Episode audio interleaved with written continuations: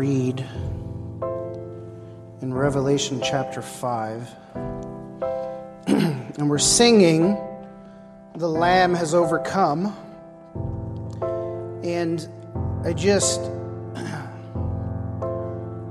I don't always see um, very clearly or vividly in the Spirit, but I had just a glimpse of heaven gathered worshiping the risen Savior.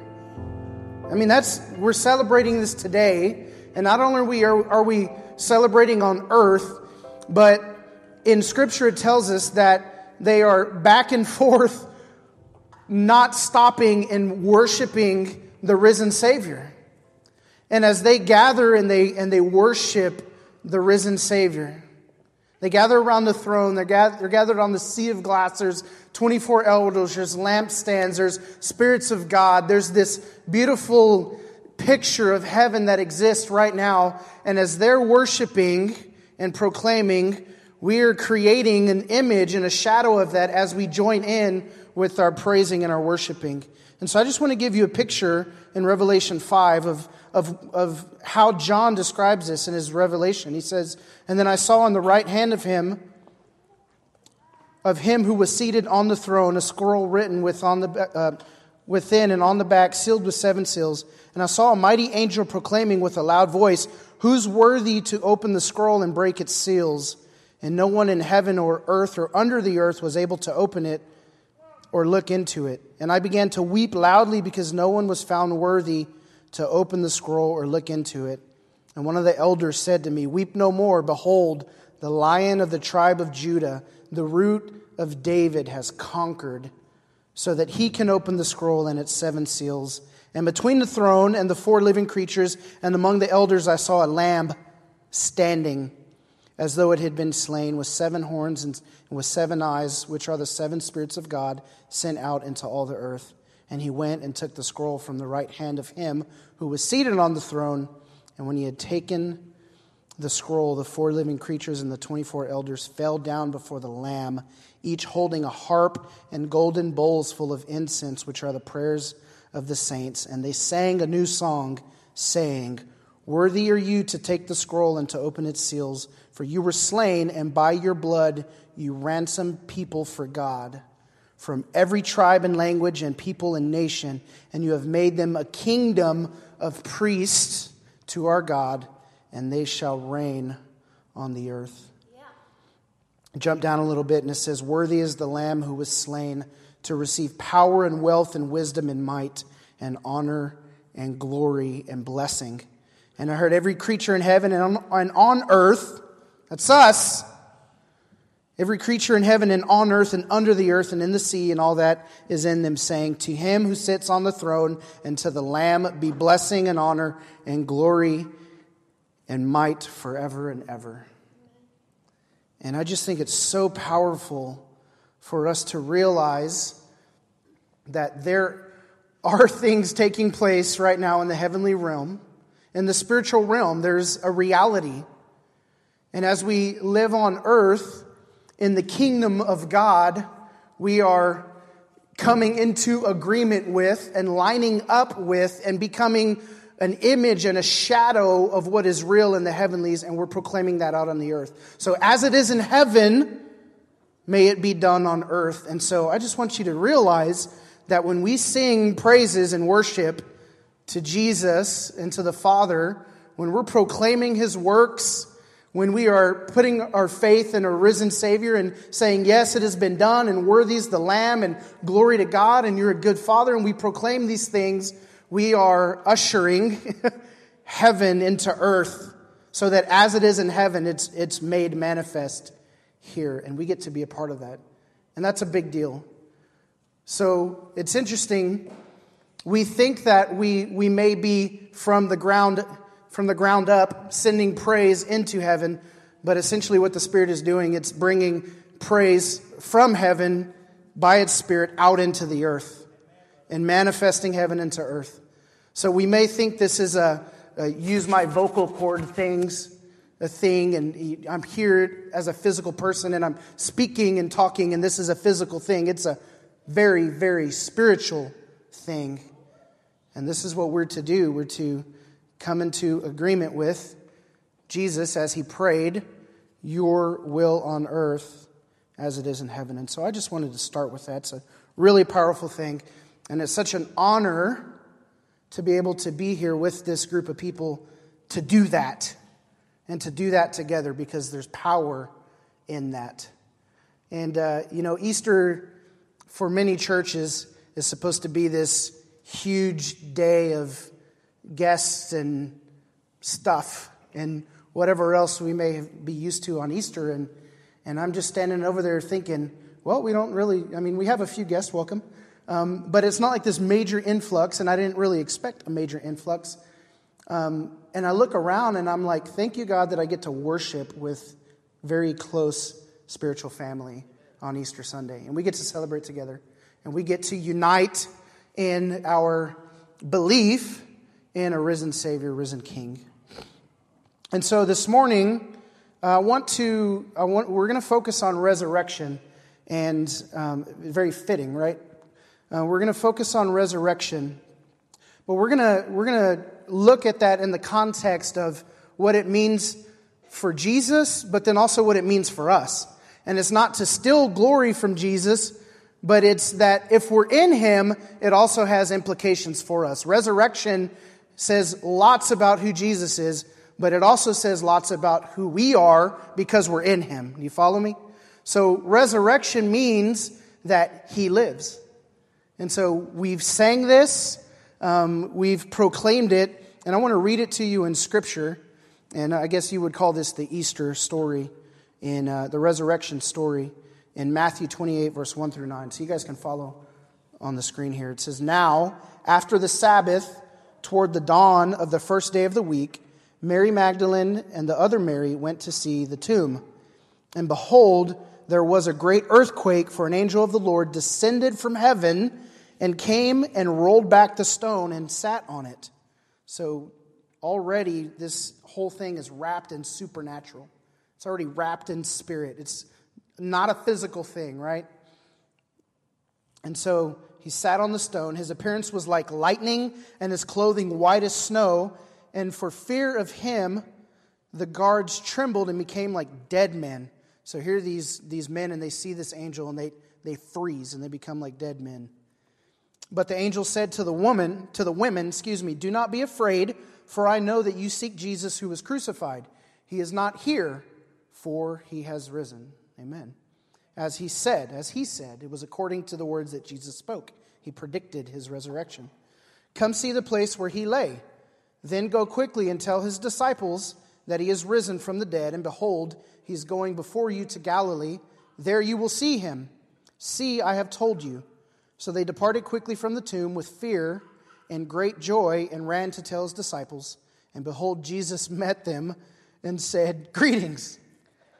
And they came up and took hold of his feet and they worshiped him. And so we have this amazing image of the tomb where Jesus was laid. This, the, the stone was rolled away and he's not there, he's risen. So they get this moment where they peer into this tomb and there's no body. And then they, they are obedient to the, to the message that the angel gives them. They begin to go, and as they go, Jesus meets them there. And he's like, surprise, here I am, right? Um, it's very interesting. It's like, greetings, you know. um, and so uh, we have this story of this risen Savior. And so we're going to see that he continues to um, speak to his disciples pre ascension, which means he, he talks to his disciples before he uh, uh ascends into heaven and then after his ascension, he continues to engage and interact with mankind. And so we have, um, I want to make the statement first before we move forward, is that we believe in a risen Savior and King, in a living, speaking, acting God who is alive and is not dead. So when we engage with the Father, when we engage with Christ, we're engaging living, acting, active beings. For lack of a better phrase, God's not dead. they made a movie about this, and I got a text from all my friends who watched it that God's not dead. But God's not dead. And let me tell you that there was a moment in my relationship with God, and, and there was a moment in my relationship with Scripture where I, I crossed over from, from reading about and thinking about a risen Savior and a living God to actually having faith that our God is living and that He engages with people today in a real, experiential, and tangible way. And so I would much rather introduce people to a living Jesus than try and introduce them to information about a living Jesus. Do you catch the disconnect? I can give information all day long about a risen Savior, but there is a living God, a living Jesus, Christ, who engages and interacts with human beings on a daily basis. And he does it in various ways. So let's look real quick at just pre ascension interaction with his creation. So he gives the Great Commission. We know later on in Matthew 28, he says, Go and make disciples of all nations, baptizing them, right, and teaching them to obey all that I've commanded you. And surely I will be with you to the end of the age. So he promises presence as we move forward in his mission, right? I'm going to be with you. And he, he, he then later um, gives instruction to wait for the Spirit. So he says, I'm going to be with you to the end of the age now in, in Acts uh, chapter 1, verse 4 through 5, um, he tells them to go. He says, Don't wait, uh, don't leave Jerusalem, excuse me. Tells them to wait. Don't leave Jerusalem, but wait for the gift my father promised, which you have heard me speak about. For John baptized with water, but in a few days you'll be baptized with the Holy Spirit. So, pre ascension, Jesus is uh, spending time interacting with his disciples. So, he's He's died on a cross, he's come back from the grave, and he's appearing, he's manifesting, and he's speaking to his disciples. Um, another place it says, uh, after his suffering, he presented himself to them and gave many convincing proofs that he was alive. He appeared to them over a period of 40 days and spoke about the kingdom of God. So we have a post resurrection Jesus, pre ascension, interacting with people over a span of 40 days teaching about the kingdom and giving instruction on things to come, right? So then we see uh, Acts verse 1, or excuse me, chapter 1, verse 9, we see the ascension. He ascends. And after he said this, he was taken up before their very eyes, and a cloud hid him from their sight. So we have resurrected Christ interacting with disciples, promising the coming of the Holy Spirit, he ascends and they watch him disappear into the sky. So Jesus is risen, he's alive, and now he's ascended. And scripture says that he's been given all authority and power. He sits at the right hand of the throne of the Father, and he intercedes on our behalf. He's the great high priest who's passed through the veil, not a veil made by man in a temple, but into the heavenlies. And he's seated there. And scripture tells us we're seated with him we're seated there with him. That's an amazing thing. So as we, if we're in Christ and he's there, we're there too as well in our spirit.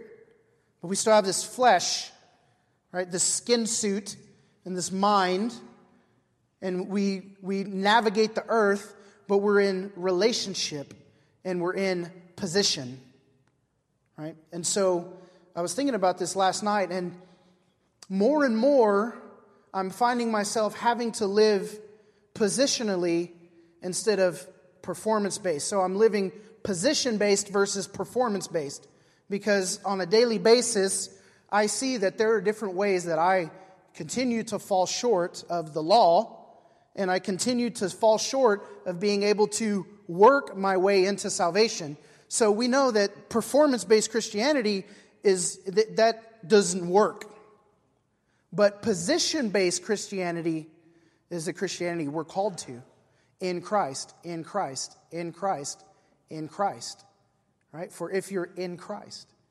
And it says it all through Scripture. It's read like Galatians and and Ephesians, and there are many, many, many verses that say in Christ. So the, we, we live a positional Christianity because of what Jesus did. So, and we'll talk about this in a little while, but because he's resurrected, we are resurrected. And so we'll, we'll talk about that in just a moment.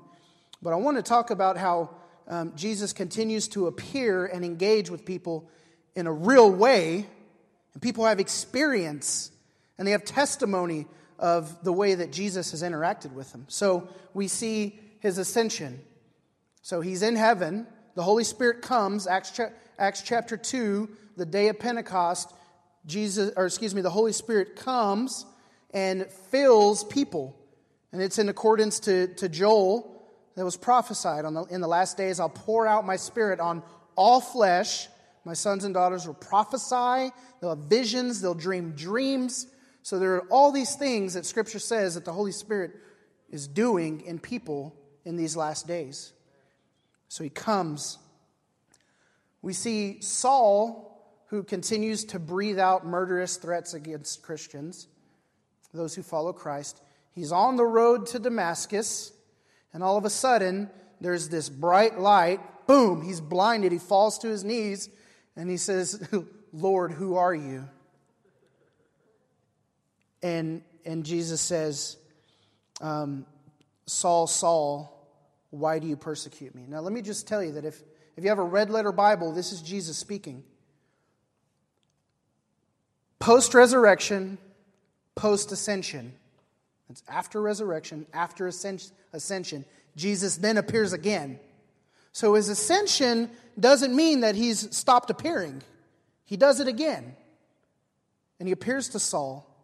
And many can argue, well, it was, it was just that instance. Well, let me tell you, God has many instances and is continuing to instance in the lives of people by his Spirit. Amen. And so Saul says, Who are you, Lord? And he says, I'm Jesus, whom you're persecuting. He replied, Now get up and go into the city, and you'll be told what you must do. And so here's an interesting thing that just kind of jumped out to me. I won't spend too much time, but I'll just make the point. We can talk about it later if, if we need to. So what happens is he ends up um, sending a, a believer to Saul and then prays for him, and the scales fall off his eyes, and he gets plugged into, he begins to engage with the body of Christ on earth. As he, as we know, continues to exist in relationship with Jesus, right? So there's, he's a, in a community of faith, but he still has personal relationship with Jesus. That's just very important. And so we see that Jesus appears to him, and then later, and I wish I knew the numbers on this, but later, after Paul has begun his missionary journey and he's evangelized in Corinth and Ephesus and Colossae, and he's began to plant these churches, we find in his second letter to the Corinthians that he has another, he gives us insight into another moment where Jesus speaks to him. Now, I'm just going to say, I think that this may have been a common thing for Paul to experience. I don't think only once Jesus showed up. Now, let me tell you, Scripture tells us about Jesus that if all the things he did and said were written down in books, there would not be enough books in the world to contain it. And so I'm just going to say that the Bible is not full revelation of the works of Christ. It says it about itself, right? So there are people who would crucify me for saying this. It's full revelation of the gospel of Jesus Christ, right? I'm not taking away from the gospel. There's no new gospel, there's no new doctrine of the gospel. I'm just simply saying that Jesus has done many, many things that have never been recorded. And we get one moment in the, in the life of Paul where he gives us insight into this personal relationship with Jesus. And what happens in this moment of his personal relationship is Paul says, so that I might not become prideful. And even before that, he talks about having a heavenly experience and not wanting to talk about it.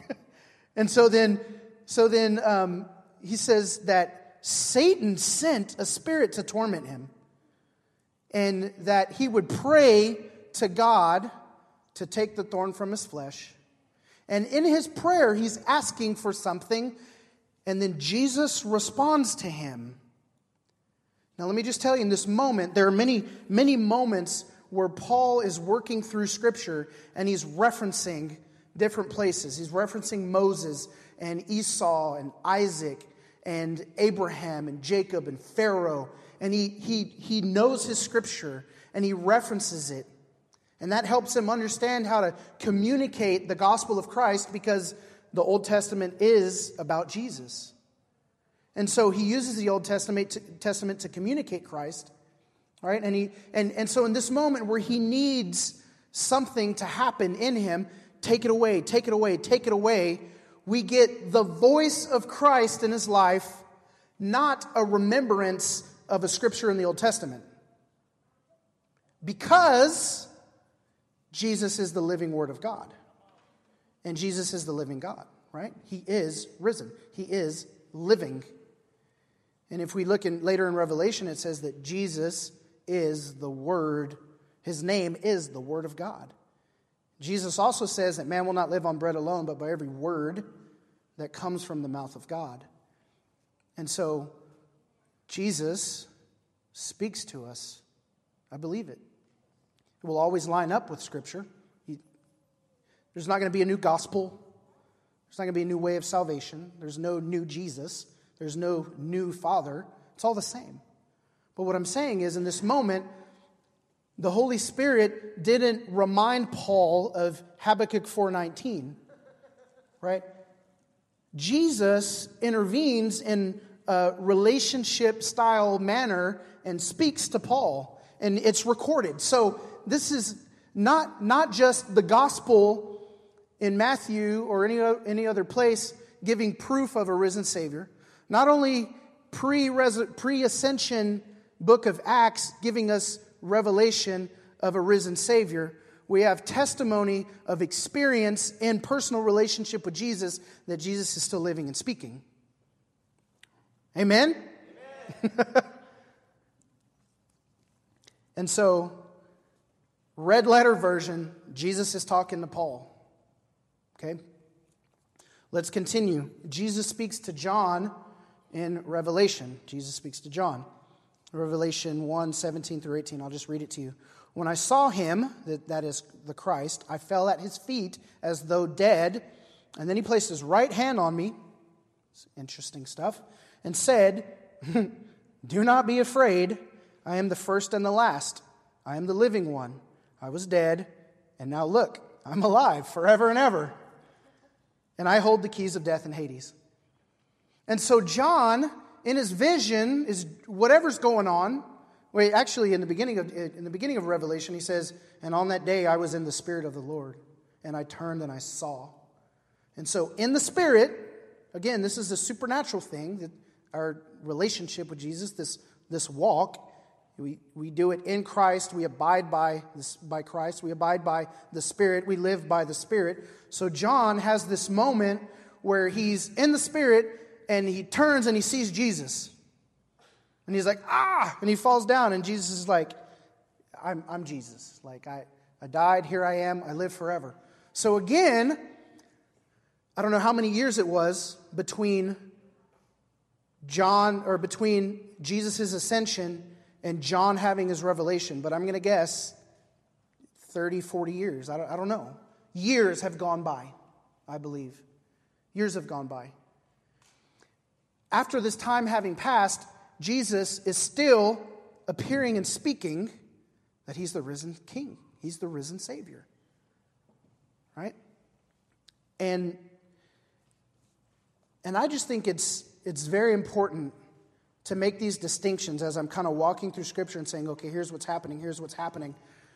Because it's important that we put our faith in a living, risen Savior, and we are believing that He's still alive, still revealing Himself to people in a supernatural way by a Spirit, communicating that He is who He says He is right? And that he did what he said he was going to do. He proclaimed of himself, I'm the Lord of Lords, I'm the King of Kings. Later on, he's the Alpha, the Omega, the beginning and the end, the bright and morning star, testifying of who he is. And so, as He reveals to us who He is, we also move forward in this life and we testify to who He is. Because it's by the Spirit in us that we say Jesus is the Messiah. His Spirit in us moves in us to testify of who Jesus is because at some point in time, we've had some sort of revelation that Jesus is who He says He is and that He's alive. Right? I, would you believe otherwise? Right? I, I think it's possible that some people may look, read the scripture and say, Yeah, I could believe that. He came back from the dead. That's cool. but when Jesus interacts with us and reveals himself to us in some way, fashion, or form, like every time I hear somebody talk about some sort of conversion experience or I mean, there's something that happens, and they say, and I felt like this, this warmth come over me or wrap me up in this blanket, or I just felt peace like I'd never felt before. Or, and, and I'm just going to say that that's the presence of God. That's the presence of God. You know, it's, it's kind of interesting. The scripture says, For our God is a consuming fire. And I would think if you started getting close to that fire, you might warm up just a little bit. I felt this warm presence. You're getting close to the Father. He's, you know, he may have been down the hall, but you're just like, oh, there's a warm presence coming. Or, or I just felt this overwhelming peace. Well, who's the Prince of Peace? It's Christ. And so I would argue that as people say, and I just felt this peace come over me, I believe Jesus was there in the flesh with you. Amen. And we, we, we put our faith in that. Not everybody sees well, not everybody hears well, but the Spirit of God in us testifies that we are children of God. And so there's something in us that that rises up and we, we agree. Have you ever just fully agreed with some, something? Somebody makes a statement and you're like, yeah, that's right, that's true. Or maybe in a more uh, feelings, I don't know how, how you would put this, but somebody's making a statement like I am now, and I'm, I'm saying it, I'm speaking it, and something in you is saying yes, right?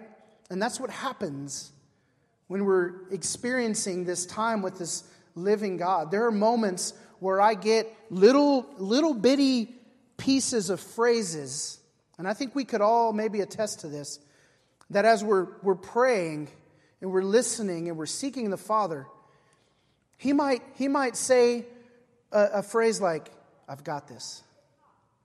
And in you, right there's no you, it's, it's not like in, in, in uh, jeremiah 4.18 it says and thus saith the lord I got this. However, in your moment as a child of God, communicating with the Father, saying, I just need your help. And then he says, I've got this. And something in you just like, ah, you know, like you, you're, that's what I needed to hear. Yes, thank you, Lord. I know you do. I trust in you. You, you have all, you control all things. All things are in your hand and for you and through you. And you hold the world together. Like, yes and you agree with that, that's interacting and engaging with a living God. Because he speaks to us and engages with us in the way that, that we need because we are his children. So, Revelation 22 12 through 16, we see Jesus again saying to us that he's coming back. So he says, Look, I'm coming soon. My reward is with me, and I will give to each person according to what they have done. I am the Alpha and the Omega, the first and the last the beginning and the end. Blessed are those who wash their robes, that they may have the right to the tree of life and may go through the gates into the city. Outside are the dogs, those who practice magic, arts, the sexually immoral, the murderers, the idolaters, and everyone who loves and practices falsehood. I, Jesus, have sent my angel to give you this testimony for the churches. I am the root and the offspring of David and the bright and morning star. So we have this, so we have in Revelation Jesus having revealed more of who he is and what he's going to be doing to John. So post resurrection, post ascension, now, now John's in the spirit and he's interacting with Jesus in the heavenly places. And Jesus later says, or, or earlier in Revelation, says to the churches, Behold, I stand at the door and I knock, and if anybody would open it, and invite me in, I'll come in and I'll dine with him. Right? And so Jesus gives personal invitation to us to interact with him in a real way. And I just think that's amazing. And we need to remember this and, and know this as we move forward in, in celebrating Easter and believing in Christ. Like, it's one of these things where we may try and use the scripture to prove a risen Savior, but Jesus is in the business of proving himself as the risen Savior. And so we, we faith into that reality, and essentially we shift the burden of proof from ourselves to Christ. It's by faith, right? Jesus said that he would send the Spirit and the Spirit would be the one that convicted the world of sin and righteousness and judgment. That the Spirit would be the one that would do the work in people. He simply gave us commands to proclaim and to make disciples. Regardless of whether that was in every instance was going to was going to bear some sort of seeable, tangible, lasting fruit. What he's done is given us his spirit that we testify of who he is and what he's done. And as we testify in obedience to who he's what he's told us to do, and we testify of who he is, we speak of who he is, Jesus himself is revealing himself to people. And so, how much more if we then partner in obedience and faith, works and faith, faith and works, if by faith and then we partner in obedience and we, we do what he said to do, proclaim, that with that, he said he'll be with us. And so, considering that Jesus is with us every step of the moment, sometimes when I'm in a position where I'm going to speak of God, it's as if I forget that Jesus is there. and I think it's all on me. It's like, when I'm going to talk about this, well, then where's, where's Jesus? Well, am I faithing that He's actually there with me.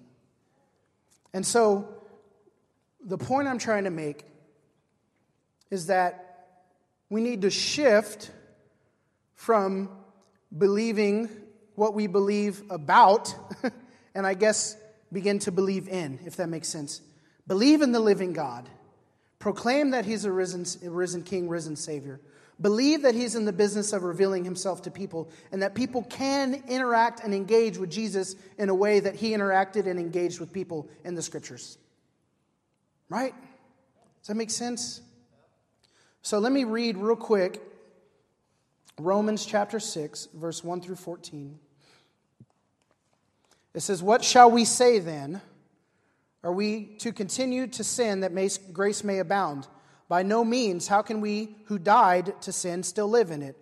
Do you not know, or do you know that all of us who have been baptized into Christ Jesus were baptized into his death? So, what that's saying is that we were with Christ in his death. As he died and was buried, if we're in him, supernaturally we were transported back in time. Gonna go back in time, right? Back in time into Christ and we died with him. That's like hard to grasp. But we, it says that we died with him. We were buried, therefore, with him by baptism into death, in order that just as Christ was raised from the dead by the glory of the Father, we too might walk in newness of life. So, Jesus, having been resurrected, means that us being in him have also been resurrected. Now, I don't know that if you, you've spent much time contemplating this, and I know that there's more contemplation and meditation to be had around the reality that I died with Christ and I've also resurrected with him. Because I don't remember having been buried, and I don't remember clawing my way out of the grave. I don't, physically, that didn't happen to me. But Scripture says that when we're in Christ that this has already taken place. And so, what is positionally already a reality, we can live from that place by putting our faith in it and agreeing with it. So, I would say, Jesus Christ is resurrected. I'm also resurrected into new life. That I've died to sin. Here, and here's where it goes For if we have been united with him in a death like this, we shall certainly be united with him in a resurrection like his. We know that our old self was crucified with him in order that the body of sin might be brought to nothing, so that we would no longer be enslaved to sin. For one who has died has been set free from sin. Now, if we have died with Christ, we believe that we will also live with him we know that Christ, being raised from the dead, he's resurrected, he'll never die again. Death no longer has dominion over him. For the death he died, he died to sin once for all, but the life he lives, he lives to God. So you, everybody say, I. So you must consider yourselves dead to sin and alive to God in Christ Jesus. So not only so, so what Scripture is telling us is that we need to have a mentality shift. There's a, there's a major mentality shift to be had that we also should, should consider ourselves dead to sin. I'm dead to sin. And it's, it's a tricky thing because on a daily basis, I know that I'm still prone to sin. You know what I mean? There are times where I, I want to sin my flesh, my, my earthly, worldly desires, this, this body of death, it desires in, in, in times to sin. But I can tell you that there's also a spirit in me that's saying, don't do it. love, in, love anyway. love even though it hurts. Don't give in. there's that spirit in us, and it's moving us. And so, what that means is that there's life in us. The same spirit that raised Jesus from the dead lives inside of us. So now we have life in us. So when there's an issue of life or death, for it, a mindset on the spirit is life, the mindset on the flesh is death. There's life and death that happens in our brain, in our mind, in our soul, and then there's life and death that happens through our words. But scripture tells us that we've been given the spirit of life in us so that we're dead to sin and now we live we live in Christ and Christ lives in us. So you must consider yourselves dead to sin. Consider yourself dead to sin. Contemplate on that. What does it mean for me to actually be dead to sin? One of my favorite scriptures is the one that says, For you no longer have an obligation to live according to your sinful desires. You are not obligated, which means that nobody can force you. It's, it's not, you're not under the law of sin and death. That law does not rule over you. The law of the spirit of life and peace rules over you. You're not obligated to the body of death, you're obligated to the spirit. So it says, Let not sin therefore reign in your mortal body to make you obey its passions. Do not present your members to sin as instruments for unrighteousness but present yourselves to God as those who have been brought from death to life. I'm going to read that again because I think that's powerful. But present yourselves to God as those who have been brought from death to life. We consider ourselves dead to sin and alive in Christ. And so when we come to the Father, we present ourselves having died but now alive in Jesus. And I think that's just a simple mind shift. It's a simple shift in our prayer, right? I think we, there are times where we need to confess sin and get that out, but I think there are times where we need to present ourselves to the Father and say, I'm considering myself dead to sin and alive in Christ, and I'm presenting you presenting myself to you as someone who's alive in Jesus. And I'm coming to you filled with the Spirit in Christ, alive, presenting myself to you. And it says, and your members to God as instruments for righteousness. For sin will have no dominion over you since you are not under the law, but grace. And so the resurrection of Christ means that he lives, and the resurrection of Christ means that you live. And it means that we live. Because he's alive, we're alive. Because he died to sin, We died to sin. Because he lives, we live. Because he's seated, we're seated. Because he's loved, we're loved. Because he's loved us, we love others.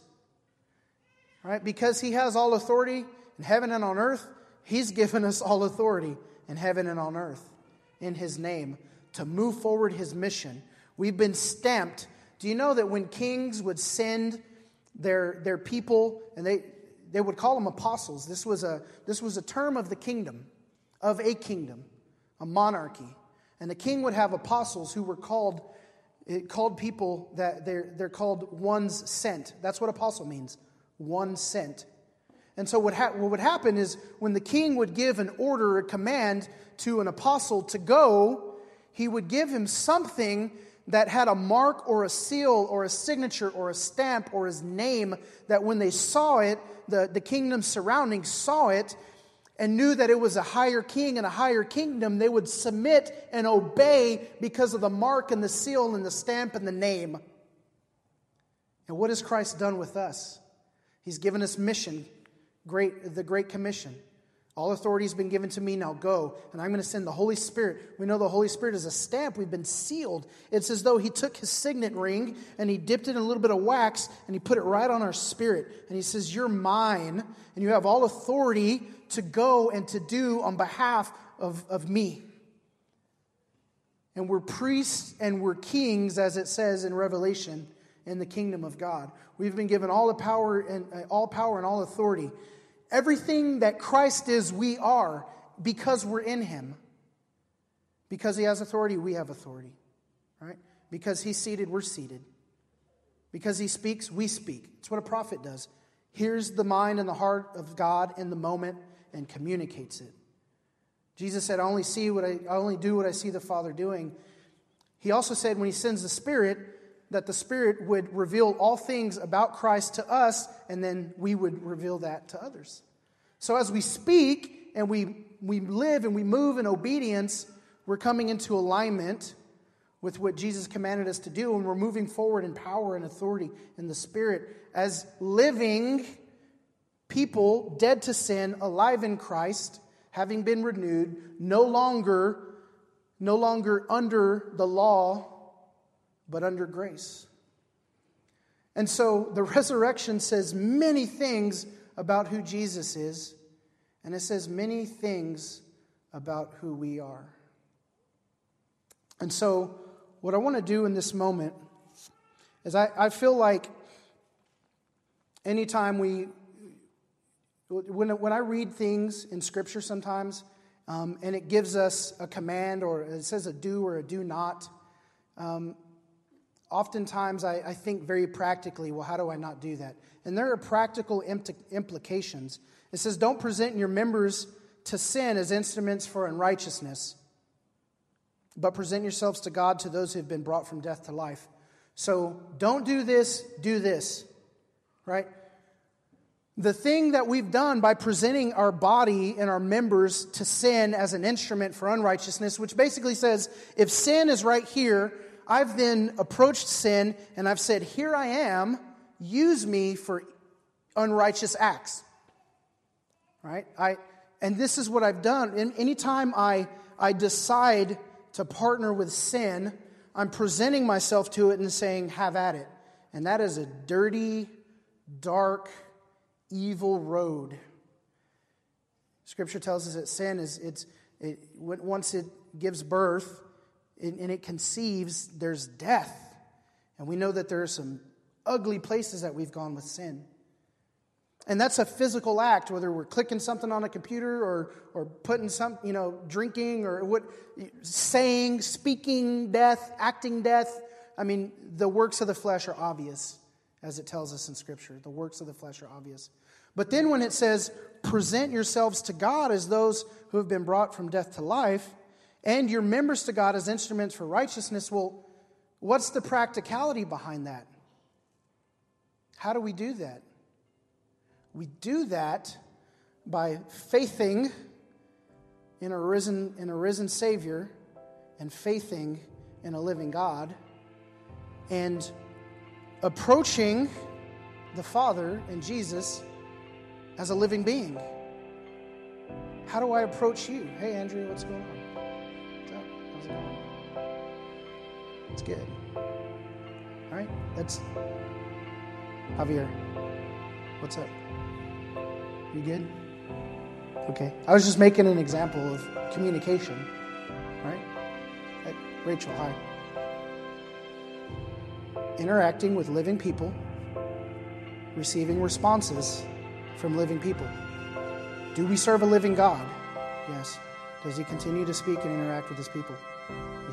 Yes. Can we engage with the living God and Father right here, right now in this place? We can.